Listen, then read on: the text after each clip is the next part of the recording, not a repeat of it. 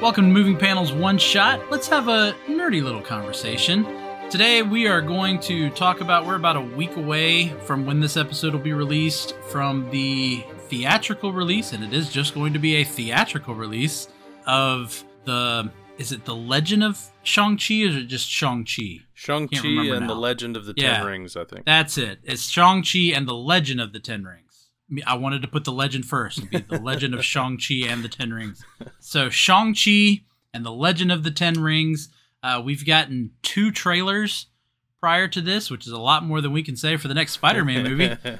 but we've gotten two trailers out of this. Uh, and joining me today to kind of give you a little bit of a history lesson, a background, if you will, of Shang-Chi, since he is a lesser known character. I have my good friend Chad.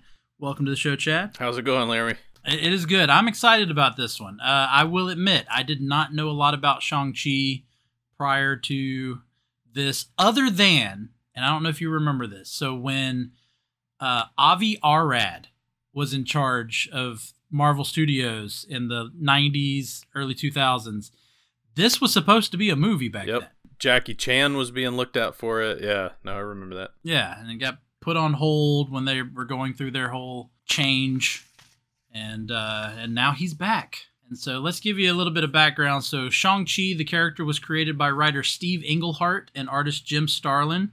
Uh, Englehart would actually later go on to work more f- for Malibu Comics, and he would create pretty much their universe. he actually had a character Nightman that was turned into a syndicated TV show in the 90s. Do you remember Nightman? No, I do not. Oh, you need to look that one up. I remembered it loosely, and then I Uh. looked it up, and I just watched like the the opening of it, uh-huh. and I went, "Wow, like this is this is Sci-Fi Channel low budget '90s right here." awesome. And then Jim Starlin, uh, probably more famous uh, in his other creations. Uh, you can thank him for Gamora. You can thank him for Drax, and you can thank him for Thanos. Yeah. I, I also uh, kind of liked how this is a cool tie-in in the sense that this one comes full circle. Most of our properties kind of come from, you know, pure old golden age comic books kind of stuff, uh, and now are made into movies. Whereas this was a comic book inspired by movies, not a specific movie character, but you know, the explosion of kung fu stuff in the early '70s, and this is a direct response to that by by Marvel and. Uh, but I'm sure we'll get into that. Well, and, and again, as and well, I mean, we can go ahead and get into it. I do want to mention though, Jim Starlin. Going back to Jim Starlin, created Thanos. Then he leaves Marvel for DC, where he really just creates Thanos again because he created Mongul. Right. Just a Great thing, but artist, yes. though. Yeah. Oh yeah, yeah. Uh, but yeah, Shang Chi was pretty much a response. He he was almost created out of spite, uh, because Marvel had wanted to acquire the rights to the show Kung Fu. Right. Which was being made by Warner Brothers, who Yes. owned DC. So, Yeah. of course, they're not going to license it to. Marvel. Yeah. Yeah, so yeah, so they so they decide to do their own kung fu character and they create Shang-Chi and then they draw him especially when you look back at the 70s run, they draw him to look like Bruce Lee. Yeah. Oh, yeah. I mean, he Well, looks it- exactly like Bruce Lee. It, it is, you know, very soon after, um, oh, good grief, the posthumous movie that Bruce Lee. The dra- the famous dragon one. Uh, why am I losing Enter my the mind? Dragon? There we go. Like Enter Okay. the Dragon had just come out. Wow, that just totally escaped me. Enter the Dragon had just come out, and so uh, you know, kung fu was everything. So, uh, and of and of course, there's the legend that Bruce Lee was supposed to be the main character in kung fu that David Carradine plays. Yada yada yada. So, uh, so you have all that going on, and Marvel felt like they needed to do this, and uh, it's a one-off. It's not. He was never meant to be like a lasting character, and it's actually pretty impressive that it becomes. a. I mean, you wouldn't call him a main stable character, but he has a Oh, no. long run uh, of his own comic. Like I said, I didn't really know a lot about the character. I was familiar with the name, but yeah, you do some research on this and you go, "Well, dang, this guy's kind of just popped up everywhere." But Uh. but I mean, he had his own run. Master of Kung Fu Oh, yeah, yeah. ran for hundred and nine episode or series or something. I mean, it, it was a fairly long run of comics, and that's after it began, uh, you know, as a special edition. So Yeah, so he debuted as Special Marvel Edition was the name of the comic. mhm. It was the number 15 back in December of 1973. Uh, but like Chad's saying, they would eventually rename it and call it The Deadly Hands of Kung Fu. And then eventually it becomes The Hands of Shang-Chi, Master of Kung Fu. Yeah. So, you know, real short, concise titles. You know. yeah. But whi- which is funny because that was actually the title of the issue for the Special Marvel Edition. Like the title of that issue was Right. Shang-Chi, Master of Kung Fu. right, right, right. But for those of you who don't know Shang-Chi, Shang-Chi not actually a superhero. He's just a master of the martial arts, master of kung fu. He was trained from pretty much birth to become the greatest fighter the world has ever seen. A living weapon. Yeah, So- a so living weapon is what what they let it known as. Pretty much, he he's unmatched in his uh, kung fu ability.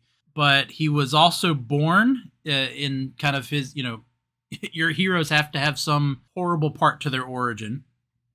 He was born to carry the cruelest curse in mankind's memory, as they stated in the comic Yeah. uh, because his father was the most infamous villain, Fu Manchu. Yep. So uh, this is a problematic origin story uh, on multiple levels. So this is a spin-off from uh, novelist Sax Rohmer's licensed property, Fu Manchu. So this goes back to I think the 30s. I didn't do a super deep dive on the novels, but it was a pop thing for argue you know 40 plus years by the time that this uh, is acquired by Marvel. Uh, apparently, it was only acquired. There's not a lot of research out there. It's not. A, it's not easy to find like what the terms of the contract were, or any of that kind of stuff, the licensing. But uh, apparently, it was both sides thought this was going to be a pretty short run. They were going to do this one little story about the son of Fu Manchu, and it would be over, and uh, you know everything wrapped up. But people liked the character uh, that Marvel created, so they had to drop Fu Manchu and retcon, as happens a lot in comics. Uh, you know his origin story, and uh, it wasn't actually Fu Manchu. It was uh, you know this other character, and you know all this sort of stuff. So Yeah, they lose the the license with Fu Manchu, which pretty much there was no chance of getting it back. And then once there was no chance of getting it, this is one of the reasons why a lot of people don't know who Shang-Chi is. Because once they weren't allowed to get the license back to Fu Manchu, that also pretty much prevented them from reprinting right, the stories the original of Shang-Chi. run, right? Yeah, because they can't use that character at all. So they did. I actually put this down. It wasn't though until 2010 that they actually retconned and changed his father. So you're talking, you know, 40 years Yeah, before they would actually change his father. Um, but I, I want to go back to Fu Manchu. So uh, a lot of people, of course, would probably think of the Fu Manchu mustache, but do understand for those of you who may not be familiar with Fu Manchu, this was a very racist character. Yeah. It's just the evil stereotype of Chinese culture in the early 20th century. Well, it was during the Red Scare, and so Yeah, that, it- that played a big factor into it. Yeah, absolutely. So it's it, it's all of the worst of uh, you know how uh, American culture in particular treated uh, Chinese immigrants and Chinese culture in general, and it, it's not uh, super great. Like even No. it it does not age well at all. In the first issue, the MI6 agent that Shang-Chi meets up with and the one who sh- tells him his father is evil allows Shang-Chi to realize, you know, Mhm. hey, I got to actually fight against my father. He actually calls Fu Manchu in that issue, calls him the Yellow Devil and the inhuman Yellow Fiend. Yeah. I and mean, even and and even to that point, like reading that ep- that those issues, uh, Shang Chi himself is colored like a cartoonish yellow, like Yeah. I mean almost Simpsons yellow. It's it's it doesn't age well. Uh, no, it doesn't. So- Thankfully, the story is a little bit better than the uh, racist content uh, and time it was created in. But And then throughout the years, uh, we would see Shang-Chi team up with the other kind of martial artist characters like Iron Fist, uh, the Daughters of the Dragon, Right. you know, characters like that. Uh, he kind of faded away in the 80s because, like we were just talking about, the kung fu trend had kind of faded Right. out. So kung fu trends fading out. They lose they lose the Fu Manchu license, so Shang Chi just kind of fades off into the background. And he, I think he pops up a little bit here and there, but he doesn't really become a main character again until, like I mentioned, 2010, where he actually becomes one of the secret Avengers. Well, he does. He is included in little runs all over the place. Like he, Yeah, I mean, he never goes away. yeah. Uh, and he's virtually in every team you can name. Like he gets passed around Yeah, uh, really well. You could tell He that does. Writers at Marvel kind of held a special place for him for so, for whatever reason. Uh, he is a member of almost every team you can think of, with the exception of the X Men and the Fantastic Four. he worked with the X Men. He, He works, did work with the yeah, well, with Wolverine in particular, and uh, uh, he helps track down uh, Phoenix at one point because she's put up the psionic block and nobody can find her. And I, so I will very slightly disagree with you when you described him as just you know a regular human. So I, I think uh, just him being in this world, it's not wholly believable that you could just raise a kid to be a fighter on the equal of all of these superheroes which you know you have people like ares in one uh, episode or one issue describes him as you know one of you know a handful of mortals throughout time he could count that uh, you know were on par with the gods and all this kind of stuff Yeah. so uh but he they use the device of chi Yeah. as as this like mysticism that gives him some superhuman He- powers Yeah, uh, and he can fully control his chi. and- yeah, and and there's Yeah. actually some really cool episodes about that. But uh, it, uh, I keep saying episodes, uh, issues that that use that uh, device. But he, yeah, he is fully in control of his chi, and it allows him to do some some pretty superhuman things, uh, both just like strength, speed wise. Uh, it has since kind of been retconned, but he teleports. He can duplicate himself. Yeah, yep. And Yeah. so so you have a few powers where you're like, okay, and then they just kind of let them go and you, you never Yeah. see those things again. Uh, but you know, a mental master. Uh, but I, I brought that up because of what I was just talking about when he's interacting with the X Men. He's the only hero that can find uh, f- um, Jean Grey Phoenix, because he can sense her energy and uh, you know on the chi plane kind of thing. So they do use a little bit of mysticism with him, but he's obviously not uh, a master of the mystical arts uh, like Doctor Strange or, or you know anywhere close to that level. But uh, but he's not exactly you know Batman, where he's Yeah. totally limited to his humanity. Well, and, and I think they again when they retconned it to give him a different dad. His dad, who and I don't know if I'm pronouncing this right, was Zing Su. Mm, Uh, Zing Su was actually supposed to be like an immortal right. wizard or warlock of some sort. So, you know, that does give him like his blood does carry some form of mysticism, some Right. form of of power. Other than Um, human. Yeah. And of course, I do think that it's that Zensu uh, storyline that is going to be more what this movie follows. And I'm only saying that because the Zensu had was the leader of a of a group called the Five Weapon Society.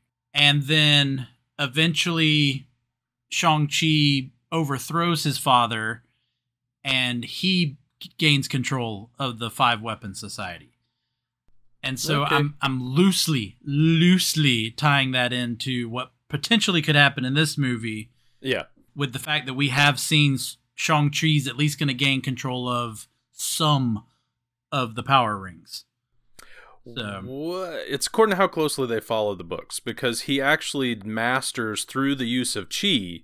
He masters nine of the ten rings' power, uh, ind- independently of having the rings in the comics. So Oh, there, he can do several of those things using this chi device. Um, but that aside, uh, I I kind of think that some of it's going to pretty closely um, mirror the the Fu Manchu storyline.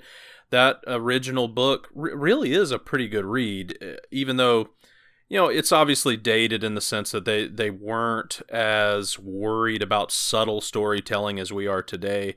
And so you know a, a, quick synopsis of it is this kid who's been raised to be the living weapon by his father's entire life thinks that his father's a good guy gets sent on a mission by his father to kill you know the evilest man alive that's been foiling his father his whole life kind of thing murders an old man in his sleep after a, a short internal ethical battle with himself. Uh, and then the, the, the MI6 agent that you were just talking about uh, corners him on his way out and is you know remorseful and what what have you done? Why have you done this? All this kind of stuff. And uh, Shang Chi then questions him and is like, "Why would you you know defend this evil man?" kind of stuff and and uh, the MI6 agent blows up at him, and he's like, "You want to talk about evil? We've been fighting your father, our you know, our whole lives, and mm-hmm. you know, all this kind of stuff." And so, starts telling him all all of the stories about what Fu Manchu's really been up to, and like uh, the Mandarin, he is a uh, an individual who's on a quest for world domination. He thinks he's the only person who can right the wrongs of the world, kind of thing, and uh, and has talked himself into that. So uh, Shang-Chi goes to his mom, who I'll talk a little bit of a parallel about this later, is a an American woman. Uh, he goes to his mom, and another part that's not super PC by today's standards. She's just a gold digger. Like yeah. uh, she is. She just was like, yeah, well, uh, I married your father for power. I never loved him. He's a horrible human, and yeah. uh, and so, uh, so you could be pretty critical of of uh, how women were used in this particular book, and uh, but she does say, you know, that he is all of the things that uh, that he was told previously. So then Shang Chi goes and confronts his father, and probably some of the best writing of the book is uh, is Fu Manchu defending himself at that point. Yeah. Uh, that that like you which is see... always a great villain. yeah, villain. Yeah, he turns when the it villain around. Truly, yeah, truly believes that what he is doing is for the good. Yep. And if you can write that well, it makes a great villain. Yeah, but he, he gives this monologue about like when have people have free will, you see what they do. They go to war, they destroy one another, they ruin the environment, like all this kind of stuff. And you're mm-hmm. sitting there kind of like, I don't know, I kind of get this guy a little bit. like, but anyways. So, so uh, again, there's there's just kind of some background there about where this character comes from. Uh, obviously, the MCU version of him is going to kind of bring him to a new audience. Yeah. Um, obviously, we're already changing his father, uh, which for a lot of us, we're enjoying this that we finally get yep. the real Mandarin. Yep. Uh, so I, some people call it a retcon, but I, I don't. I think it was planned. There was the short film yeah. uh, released after Iron Man 3 mm-hmm. that that gave you the real Mandarin's uh, henchman hunting down uh, you know this terrorist who was just an actor. Ben uh, Kingsley's character. Yeah, so uh, you you got that. So he was already kind of introduced, and there are there's actually a lot of uh, lead up to this already in, in several other movies if you guys want to go out there and start looking stuff up. So the emblem of the Ten Rings is used in, in several sequences throughout other movies. Uh, the only one that I can remember off the top of my head, I should have written these down in my notes, but I didn't, is in Ant Man uh, when the bad guy is talking about that he's going to sell the yellow jacket He's got a room full of people that are potential buyers. Well, one of the dudes, if you look real close, has the Ten Rings emblem tattooed on mm-hmm. his neck. It's peeking out from under his collar. But there, there are several other times that you see that uh, through the movie. So they've obviously been wanting to bring the Mandarin back and use him in, in a bigger way. So I'm pretty excited about this. Um, me and Laramy were talking before we started, and I got into comics in the very early 90s, and Iron Man was one of my favorite properties. And so that was when the Mandarin was really brought back. Uh, he had been around since the 60s, but he was kind of this a little bit of a listless character that was used in several different runs, but never really had his arch enemy until uh, it was really cemented in the 90s as Iron Man. Even though, I mean, that's how he was introduced, to be fair, you know, but. Uh, but that's where I, I came to see it. So I'm looking forward to this movie a lot uh, because of that connection. I'm really happy to see the the Mandarin show up here. Yeah, so I can't I can't help but you know mention the fact that there are, at least with the villains, there's a lot of connection to Iron Man here. Yeah, because yeah, we've got obviously the Mandarin, and then we're going to get into another one in in a, a little bit. I, I do want to point out really quick, you know, before we move on, let, us I want to talk about uh, the guy that's playing Shang Chi, uh, Simu. How do you pronounce it? Liu. Simu Lee or Simu Lu. I think it's yeah. Yeah, I apologize uh, for mispronouncing it. I get a kick out of the fact that he's, you know, he he's appeared in other things, and a lot of it is comedies. Yeah. So I'm very, very curious to see his take on this character, um, who's never really been seen as a comedic Comed- no, no. character in the comics. Very serious. Um, so yeah, very curious about that. I very recently were, was watching him on uh, Netflix on the uh, the Canadian show Kim's Convenience. Mm-hmm. But yeah, just well, and to your point, uh, his best friend in the in the movie is going to be played by Ronny Chieng, who is a stand up comedian. So yeah. I, I, think we are going to get a little more Ant Manish.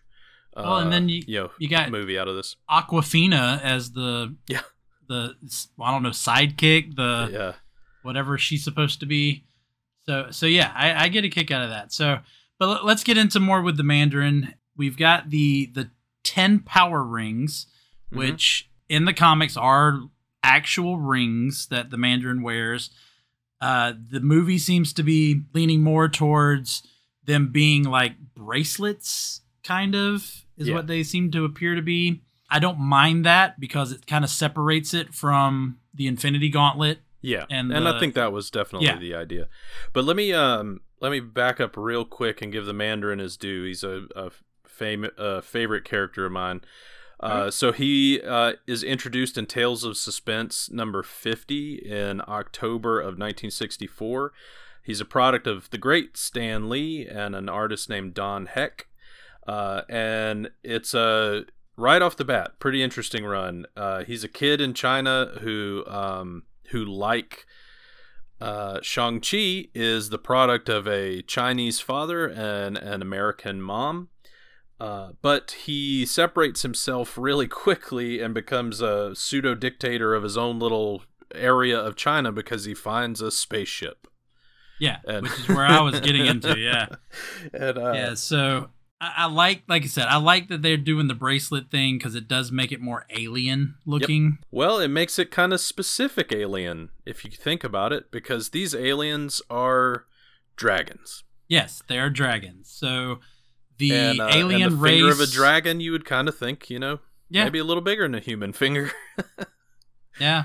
So the the alien race is called the Makulan. I couldn't actually find how Marvel expects you to pronounce that, but it's uh, M A K U L A N. Uh, so I'm pronouncing it Makulan. Uh, yeah, the Makulan, planet is maybe is Maklu four. I think yeah, it is. So I would think it would be Maku, Makulan.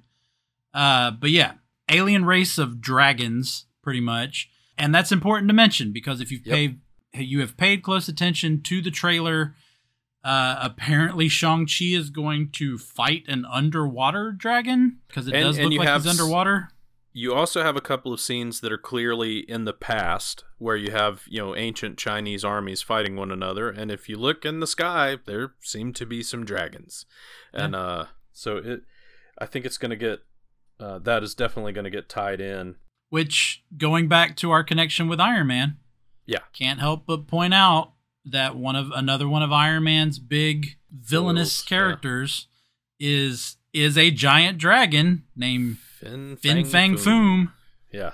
So could we get Fin Fang Foom out of this? Well, Fin Fang Foom is awakened by well, after many other people. That that's a whole other comic run. He was actually introduced for the first time in 1961.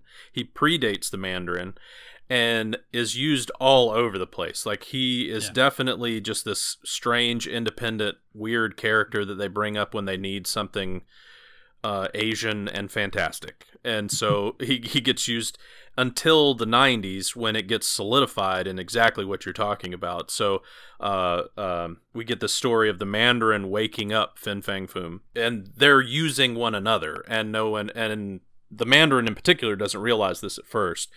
Uh, but the uh, the dragons, because it's a plural, there's actually more than one of them still, uh, are using the Mandarin to uh, to take over the world, which was what they originally came here to do, apparently. Uh, And then the Mandarin has to uh, join forces with War Machine and Iron Man to defeat uh, Fin Fang Foom, and then they have an on again, off again relationship ever since then. So Yeah, because when when the Mandarin discovers the crashed spaceship, and it's oh, I should have written it down. The dragon inside of it is a cool Vox, I mhm, think. and and he's dead. yeah. Um. Well, I, he's dying Yeah, because he does warn the Mandarin about the rings. Because you end up finding out not only do the rings have power, but they are apparently contain the souls of past warriors of and, and they're the propulsion of the ship. Like it's this whole thing. Like so, Yeah. I, I, yeah.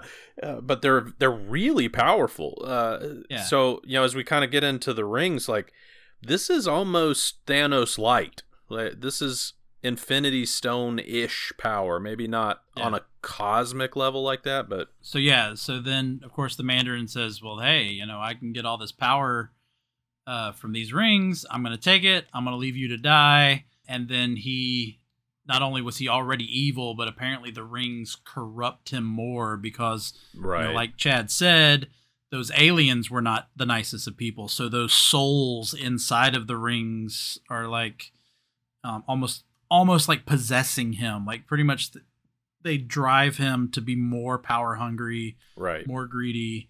Do we want to get into to what the rings do? Because maybe we're going to see that in the movie Yeah. I, so Yeah, I think especially since they're maintaining 10 rings and if you look at the emblem the the circle of circles as they overlap like there's I, I think they clearly are still using the motif of each ring possesses a specific power uh, kind of thing so they get very specific with some of these. yeah yeah they do So Uh, well, let's run through them really quick. So the, here are the ten powers of the rings. So we got ice, mhm. electricity, fire, uh, psychic energy. Uh, that one's called the liar which is kind of cool Yeah. Then we got a laser. One of them's just a laser. yeah We've got one that's a disintegration beam. Which is also the only one that has like a time limit. All these other powers are virtually infinite, but that one he can only use it once and it takes like 20 minutes to recharge. And this is written in the original like when the Mandarin gets the rings, it's a panel uh, in the book that tells you all of like breaks down these funny powers. Yeah, then we got one that can absorb all light. So I guess pretty much Yeah, just creates an light. instant blackout. Yeah. We've got one that allows him to levitate objects, Mhm. um, which they call the vortex. Uh, I didn't quite get that connection, but okay. Then you got an impact beam, which You basically can knock anybody down, regardless Yeah. of. That's kind of how it's used in the books. It doesn't matter how strong, big, whatever the opponent is. Like he can immediately knock someone down. Yeah. Which And then- you know, and then- got to be pretty helpful in a fight. Oh yeah. and then finally, the the tenth one is a matter rearranger. Um, or, or as I like to call it, a MacGuffin, a Yeah. complete catch-all that Yeah. you can write anything in. the power of firestorm. That's what it is. even the the laser one you were talking about that one gets broadened as his powers are revealed you know over the course of time it becomes a do all light emitter. So he can Mhm. laser things with it. He can uh you know illuminate something. He can use it to project holograms. So he can try to fool you that you know maybe he's over here kind of thing. So even that gets broadened over time. Well, and, and I can't help but go back to a previous episode uh, where we talked about the greatest American hero, and pretty much it was he had whatever power was needed for that episode. Yep, that's pretty much what the Ten Rings give you. Yeah. So, But so co- to compare it directly to the trailers, because I spent uh, I don't know how you researched this, but basically, uh, I watched the trailers over and over again and kind of picked apart the things that I could already tell. So I would be like, "Oh, I know that character." You know, wrote Yeah. that down real quick. So there are three characters I want to talk about. So Yeah. So into uh, you know stuff to to look at again later, but um, you see several of these powers used. You get that kind of strange, um, very typical fighting uh, scene in in Chinese movies of uh, of the like very beautiful levitating Mhm. uh, fight scene kind of thing. Crouching Tiger, Hidden Dragon. which Michelle. Yeoh is in this movie. Yeah. So Yeah. So, just on a total sidebar, is she in any way, shape, or form retaining the character she already has played in the MCU? who did she already play in the MCU? She was one of the Reaver captains uh, in uh, Guardians 2. Oh, Yeah. I totally So- forgot about that. I'm very curious. Is, is that gonna? Is she going to somehow be that character in this uh, particular movie? So, was she on Earth, you know, 400 years ago and fought the the ancient Mandarin? Like, uh, Well, I don't know. Yeah, and here here we say this. Now let let's be reminded, although this what I'm about to say goes from TV to the MCU. Alfre Woodard has played two different characters technically in the MCU. hmm she was the villain in Luke Cage, but then she also played that mom in Yeah, that's true. Iron Man. uh uh yeah, uh, was it Iron Man or Was was it- it Civil War? yes, or- you're right. Captain yeah. America: Civil War. You're right. Yeah. So I mean, it has happened before. Um, so maybe maybe they are treating the character on in Guardians of the Galaxy maybe as a throwaway character that didn't really matter. Because again, this is a big thing, uh, and we can, uh, you know, I, you may want to talk some more about the rings, but I want to m- mention this again. This movie is doing what Black Panther did. You know, we're we're getting an Asian led, Asian starring, you know, superhero movie. Yes. And it's one of the reasons why, and I'll go ahead and bring this this character up. Benedict Wong, who plays Wong from mm-hmm. Doctor Strange, you've seen him in the trailer. And I don't know if that's going to be just a one quick little thing, but I saw an interview with Benedict Wong where he said he was honored to be in this movie because it Yeah. is an Asian led Yeah. cast and it is, you know, the first Asian superhero movie.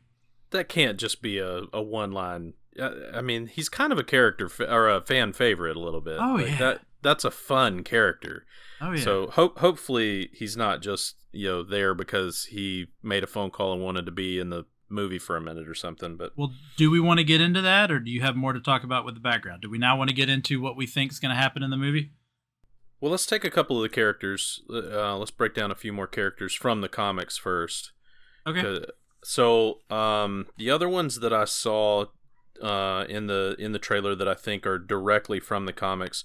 Um, the first one I'd bring up is Death Dealer, just because it's such an interesting looking character. So it's the um, the painted face assassin that you see in one of the training sequences where uh, where Shang Chi is a little boy, and you, then you see him again later when he's clearly been captured and he, they're bringing him into the fortress off of that helicopter. He's kind of a background character. So I think that that's a character called Death Dealer, which is really, really a deep dive. This character was only in four episodes. Or four, I keep saying episodes today. What's up with that? It's Uh, that's what four this, that's what this podcast is about.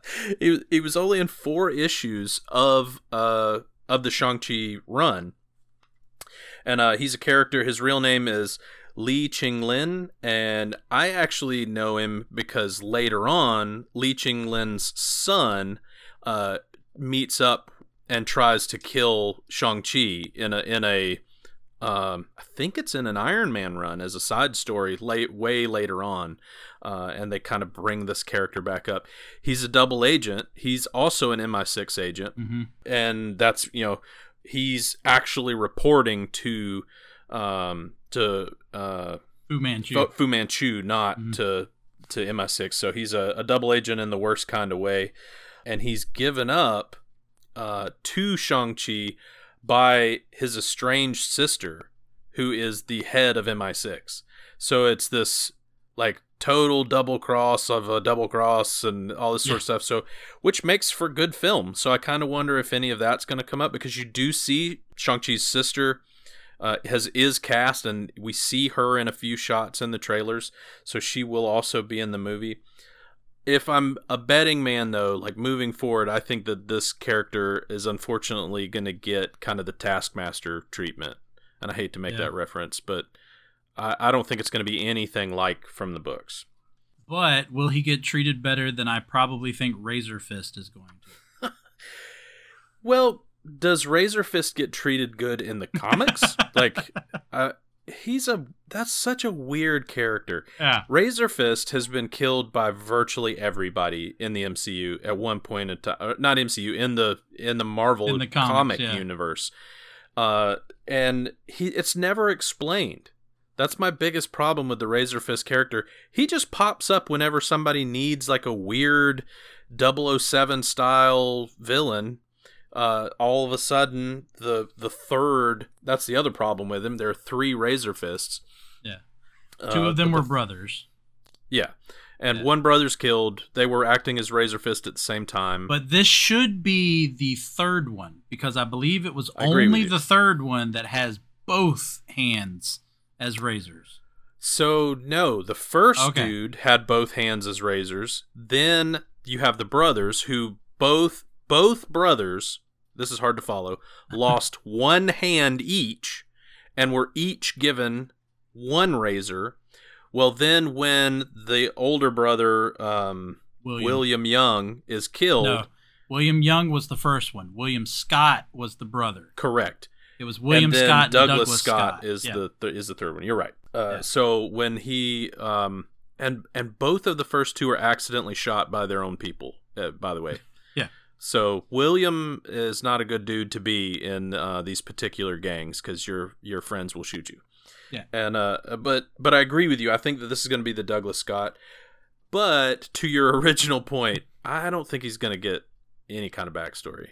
No, I- he's he's I just going to be, pretty this un- throwaway guy. I don't even think they're going to call him Razor Fist. I think he's just going to be this unknown assassin that is sent after Shang-Chi that just happens to have razors for hands. He fights Shang-Chi. Shang-Chi defeats him. That's the end of Razor Fist. So, go back and watch the trailers again, though, because he loses a hand during the course of the movie. Because when he fights Shang-Chi on the bus, he has a left hand and a razor, whatever, you know, lightsaber ri- Yeah. right hand. And then later, he's got two of those things. So, at some point in the movie, I think Shang-Chi takes a hand from this dude, uh, which should be Could kind be. of fun to see. So it could be But- that. And see, this is where I get really worried about them pushing the. It's gonna almost get too campy because. I mean, okay, so let me let me explain my my thought about this. The non MCU Punisher, the Mhm. Thomas Jane Punisher. Okay, yeah. Thomas Jane's Punisher fights off several minor characters from the comics. Yeah. Leading up to facing off with John Travolta at the end.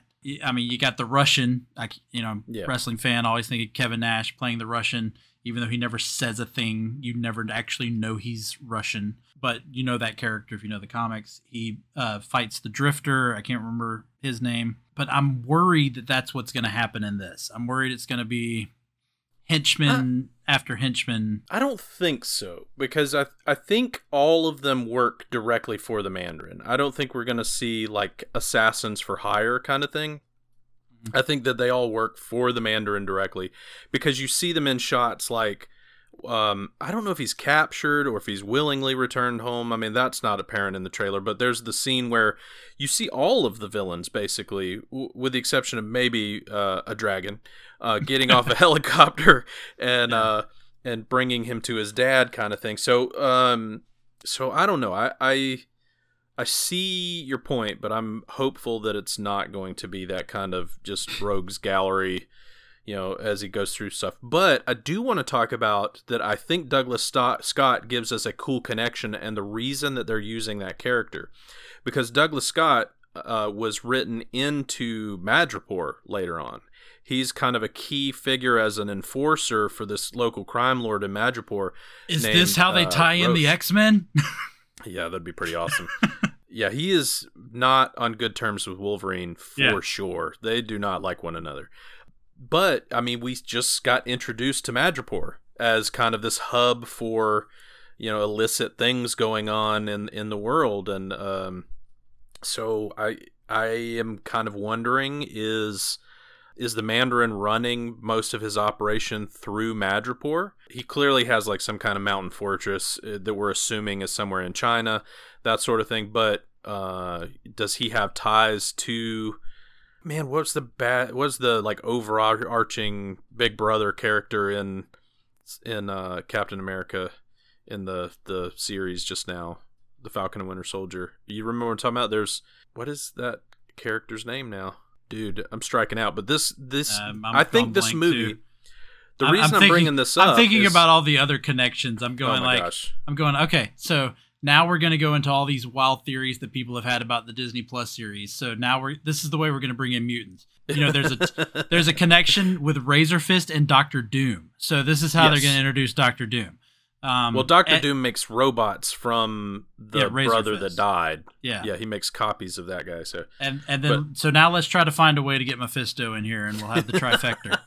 so But I do think this movie is more tied in to the MCU at large than first glance. And I and I think we kind of talked about this very much in passing in the other one shot about like where is everything going Mm. coming from the Disney Plus shows after Loki stopped. And I was with you at the time, just like, I don't know, I think this is going to just set some balls in motion kind of thing. But I think just like Black Panther, it's cool that you also made that reference just like Black Panther, I think this is way more tied in than it, we get at first glance. And I think Douglas Scott was kind of that linchpin that made me start thinking that as I did more and more research about this. So I I don't know. I think we could see some cool characters drug in. Uh, he also is big enemies with Elektra. And we have rumors that Daredevil is going to make an appearance in this movie. that Charlie Which- Cox, Charlie Cox is Daredevil. Yeah. Okay, so, I'm going to take a, a big turn with that one now. mhm. So, with Charlie Cox being rumored to start em- entering the MCU, because there's also talk that he'll be in the next Spider-Man movie too. I think that's the all but for sure. We we pretty Yeah. much know that. And then the fact that Shang Chi, as we kind of stated at the beginning of this episode, uh, one of the more I'm trying to think what word to say, but the group that he's probably the most associated with is the Heroes for Hire. Yeah. do we get Iron Fist? Do we get Luke Cage? And then if we do, is it still Mike Colter as Luke Cage? And I don't want to say that it'll be the same guy playing Iron Fist. So, I mean, to be fair, if you really follow the comic runs, they gave you an out with that last season of Iron Fist because they find they're on the trail of another Iron Fist. So I Mm-hmm. think you can replace. His name has even slipped my mind Finn at this Jones. point. Yeah, Finn Jones as, Yeah. as that actor. So I think you. I, I hope they keep Michael Colter. That Yeah. I liked his performance. I I know did some too. people kind of thought it was a little cheesy, but I, I I chalk that up more to the writing than I did his performance. I think his Mm. his performance was earnest and heartfelt, and it, I think he did a great job. So let me get even weirder with that connection. I know this. Everybody kind of forgot this because Defenders got real weird and uh, didn't really care for it. Does Daredevil find Fin Fang Foom? Ooh. I'm kind of excited. Like when I first started thinking about that, I was like, dude, I, that think that's too much. To, I think that's too much to put in this movie. I think that's too much to put in this movie. I, it- I are we going to get it hinted at in the future? Is the you know is that the? I think Is- we'll get a hint of Fin Fang Foom. I do think we'll get that. But I mean, specifically, is that the tie-in? Like, or you know, especially if they're if they filmed scenes with Charlie Cox, which they're they're rumored to have been. mm. uh, you know, for this production as well. Are we getting a continuation of the Defenders run? Because uh, if you remember, that kind of ends with him waking up a dragon under New York City. Hmm. I mean, it plays pretty well into the into the mythos of but the Mandarin goes, and the story that we're going down. But it goes against, and I know you you always say that Feige throws stuff out there to, but have they said that the Netflix universe is canon? No, but they also just made a multiverse with Loki. So true. yeah, very. True. I mean, very they true. they literally can do anything they want to do now. Yeah, very true. All right, well, let's start. I'm not saying this... it's going to happen. Yeah, I'm let's start wrapping excited. this up. I, I do want to to mention go back to to Wong being in it. Uh, do we see the fact that Wong is in this? Do we see it tying into Doctor Strange and the Multiverse of Madness? Sure. I absolutely. I, I think that's another easy tie-in. You make sure that um, that he's available for that. I, I think part of it is he is Shang Chi going to transfer into that movie. I don't mm-hmm. know. I think a lot of that will have to um, will be in how much they lean into the chi you know, mystical aspect. If they make chi an extension of the same like mystical magic that Doctor Strange uses, I think you can very easily kind of move him into that world and everything. And they, you know, Marvel has been really creative about how they, um, you know, give us the characters and their powers and make things kind of linearly line up and, and make sense. So I think that totally works. And and you bring him straight into that movie. I don't know. I haven't heard any rumors that yeah. that, that actor was being used in the filming or anything. So who knows? But but you do think that Wong plays a bigger part than just being a contestant in this tournament? I, I hope so. Okay. That, that's what I'll say. I hope so. Speaking of contestants, how can we not talk yeah. about that Abomination is apparently in this? And even not just Abomination. You look at IMDb, it's Tim Roth. Yeah. So is Abomination going to talk? I have also seen things that people say, kind of like they did with the Hulk, they said that Abomination's face now more resembles Tim Roth's face. Yeah. And is you know, he, last time doing the motion capture and that kind yeah. of stuff. And then last time I had you on the show where we talked about where Loki was going, we did mention this about Abomination. Yeah. Like, is this gonna be another reveal like Black Widow had of a Thunderbolts? Yep. so, so yeah, ah. I think there's a lot of cool stuff coming in. So, um, also other tie-ins, just real quickly, like Inhumans. You know, I mean, that obviously didn't really work out. Uh, you know, Marvel tried to kind of yeah. break out and do its own movie slash TV show, and you know all that sort of stuff. But we've seen those characters, and they're a big part of the Mandarin mythos. Um, so you could have something going on with that. You also have stuff like uh, the Mandarin at one point in time is the lead of uh, the organization known as the Hand, which Daredevil is always you know mm-hmm. fighting, mm-hmm. and, I mean and that, that was the Defenders. Yep. Uh, so. Yeah. Uh, you know, there's that tie-in. There's a whole lot of stuff that just underlies this movie that looks like it's a standalone kind of just on the sidelines and i think it's going to be deeply tied into the overall story far more than than any of us you know initially guessed. Well and going back to what i said at the very beginning where i was more i mean i, I have agreed with you but where i was more tying it into the the more modern story of the uh, five weapons society uh, very recently in the comics when shang-chi took over the five weapons society even though his plan was he's going to make this evil organization a force for good, a lot of the other Marvel characters don't see it that way. And right. there's a very famous run where he has to fight Spider Man. Yep. So who, who Shang Chi uh, trains actually. Yes. So, which is a really really fun run, by the way. Yeah. So yeah, like like we said at the very beginning. I mean, although this is a character not a lot of people know about, he's almost a character that's just been moving around in the shadows uh, yeah. throughout the the last so many books. It's yeah, crazy. throughout the last fifty years of comics, uh, you know, very quietly, and now we're finally bringing him to the mainstream with the MCU and uh, getting his own movie. So it's I'm I'm excited. Yep. I, I haven't decided yet if this is going to be a run to the theater opening weekend, uh, or kind of let let it kind of simmer for a minute before I go see it. Uh, I will admit I was a little bummed that it's not going to go straight to Disney Plus, even with the premium. But uh, I, I'm on the other side of that. I, I Yeah. really, I, I'm hoping that we're going to see, and you know, not to dive into the divisiveness of this topic, but you know, I, I, I kind of hope that they get to where they at least give theatrical runs a month or something before they start popping up, so you get the chance to go and experience it the way big movies were meant to be experienced. But that's just maybe a nostalgic. yeah.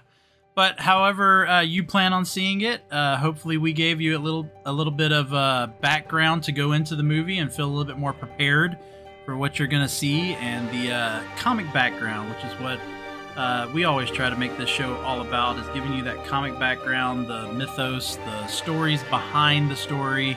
Again, we're talking a character that's been around for 50 years, and so there's a lot behind him, and we hope we give you gave you a little bit to go in uh, and kind of be able to see some stuff that you may not have been able to to recognize without a little bit of comic knowledge.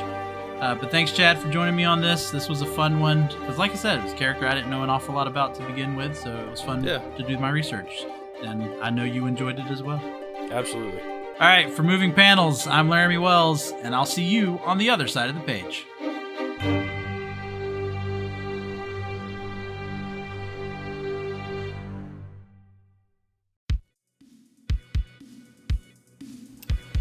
Hello, movie viewers and fellow movie lovers. My name is Tim Williams, and I'm the creator and host of Movie Views Presents the 80s Flick Flashback Podcast. See, I love the 80s, and I have a great appreciation and nostalgic passion for the classic 80s flicks that birthed my love for movies and ultimately helped shape my childhood. On each episode, I'll discuss, with a special guest co host, of course, a different film from the 1980s. We'll share memories, favorite characters, iconic scenes, and even share some behind the scenes stories along the way. We'll discuss famous blockbusters like Raiders of the Lost Ark, Coming to America, Ghostbusters, Dirty Dancing, Top Gun, Die Hard, and many, many more, as well as some other cult classics and even lesser known flicks we discovered on cable TV or the now defunct video rental stores. Remember those? No matter what 80s flick we choose to talk about, we'll always have a good time, so come and check us out. You can find the 80s Flick Flashback podcast on major podcasting platforms like Apple Podcast, Spotify, Google Podcasts, Anchor, and more. Be sure to subscribe or follow so you don't miss a single episode. Once again, I'm Tim Williams, and I hope you'll join me for the next 80s Flick Flashback.